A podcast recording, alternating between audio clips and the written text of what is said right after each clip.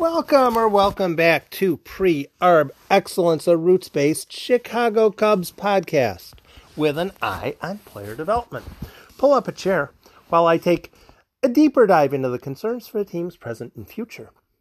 Questions are always welcomed, whether on Twitter, Tim815 on the Anchor contest line, or on my Facebook Pre Arb Excellence group. Thanks for stopping by for today's episode. Cubs fire Mr. Sledge and ask me questions if I was confusing. I don't mean that to sound dismissive or minimizing or anything along those lines. It's a headline that links the two sides of the podcast. Terrmel Sledge has been is going to be let go by the Cubs. He has been one of the two assistant uh, one of the two hitting coaches and the hitters didn't this year. As usually happens, someone has to go, and very rarely is it the person who signed players to the contracts, unless they're getting fired as well. So, Terrmel Sledge has been fired, and when I whenever I hear Terrmel Sledge's name, I think of the 70s primarily the 70s. She, Sister Sledge might have performed, might have been, started in the 60s, might have crept into the 80s. I don't really know. Um, music is an important thing for me. I spend far too little time listening to music, actually. I should listen to music quite a bit more than I do. With music, it gets kind of personal. With music, it gets kind of personal. What works for you works for you. Beyond that, everything's up for discussion. But what works for you works for you. If someone if someone's musical strains don't work for me, that doesn't make them terrible. I will repeat that. If someone's musical strains don't work for me, that doesn't make them terrible. I wasn't a disco fan. I was not a fan of, actually, there's a whole lot of new up and coming music in the mid 70s to late 70s that I really wasn't a fan of. Some of it I've grown to quite enjoy. Some of it I haven't. And again, it's very personal. Why is it that someone likes this artist but not that artist? It's very personal. I'm totally confident in saying that, for instance, Mozart was a brilliant composer. Now, why do I say that? Because He's been dead for 200 years, and people are still listening to his music. If people are still listening to your music 200 years after you're dead, you're probably okay. You were you were probably rather good if people are still paying attention to you and enjoying your stuff your your music 200 years after you're dead. If you have nobody who enjoys your music, it doesn't necessarily mean that you're bad, but it increases the likelihood that you're probably not very popular, you're probably not very memorable, there may not be a whole lot going on there that long term will be considered important. As I, my musical tastes tend to be rather eclectic, rather varied, and I have a musical playlist that oh okay since we're doing the podcast and since i'm talking about it no actually that won't even that won't even tell me i had a I tend, the stuff I like tends to have instruments going on in the background. Singing will matter, but there ought to be some sort of music going on in the background normally. Whether the music I'm listening to is any good, whether the music I'm listening to is your cup of tea or not, it's all very personal. And yes, this actually does relate to the Cubs and hitting coaches. Thank you very much for listening to the podcast. I put time and quality into each one to try to uh, assure information that you won't get as promptly or completely from other sources. If you have friends that might enjoy this sort of information delivery service on Deep Dive Cubs News, send them a link of an episode that might resonate with them. Perhaps this one.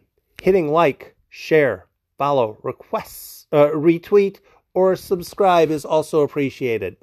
Ask if you need assistance on sharing.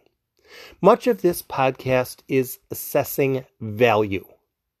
As you assess the value this podcast provides you, most podcast delivery systems allow a link for you to contribute to the podcast in the fashion that is most applicable. Thanks for any and all levels of support. So, what the heck does Sister Sledge have to do with baseball? It's all very personal. People like to think that a hitting coach, I've been trying to think of for the last 15, 20 minutes the appropriate uh, link. Um, people want a hitting coach to be like a widget or a oh external hard drive or a you you take the item you put it in the middle and now all of a sudden both sides start working and it's a, because that's how hitting coaches work hogwash hitting coaches are human beings hitters are human beings the goal is to try to relate. The goal is to try to figure out where are you now? What are you trying to do? How can I help you get there? If you look at hitting coaches on Twitter, there are scads of different ways of being a hitting coach. And you can be very old school. You can be, I remember back in the day, Walt Hriniak was a hitting coach for the White Sox. And he had his detractors. Walt Hriniak, Charlie Lau. They had their detractors. Some guys they worked with better than others. Somewhat like a teacher. If there is the teacher in front of the 26 third graders. Heck, let's make it 2020. They're in a Zoom class. They're on their computer. They're doing the Zoom class thing. Each child is in their own home looking at their own computer. And the goal for the teacher is to get all of the students to be interested in the topic. That ain't happening. You know, if she's teaching what you ought to be doing, I want you to understand multiplication tables or how to get the verb, uh, the subject and the verb to match up in a sentence, whatever the age, whatever the class, whatever the course, whatever the whatever. The teacher will not resonate with every child. They just won't. The teachers that I remember from back in the day that were absolutely amazing for me. Other people, eh, they're okay. Or, eh, nah, really not. That doesn't make me wrong. That doesn't make them wrong. We all have our own buttons. We all have our own triggers. And if a person says a thing that gets us to, oh my goodness, this thing that you're talking about is amazing. I am fascinated by this topic all of a sudden.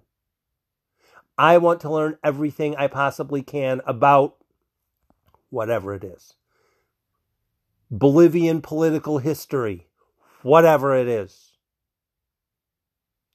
Some teachers get students. Some teachers get some students to completely get it, and other people, nah, I'm just, wow, no, ah, uh, nah, it's not there. Hitting coaches are not automatically going to work. Why don't the Cubs go out and get a good hitting coach? Which guy is the good hitting coach? You tell me. You tell me who is the guy the Cubs ought to go out and hire that is going to work. You put some skin in it. You commit to it. You say who is the guy. If you're just going to say, no, no, no, get, get some guy that's going to be good, then the Cubs bring in somebody else. They uh, no, you should have gotten no. Don't say that. Say who's good. If you don't have any ideas on which individuals are going to be good,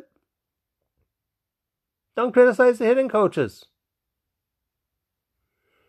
I kind of hedge it a little bit. I say, geez, I, I'd like to see the Cubs have someone getting the production like the Dodgers are getting.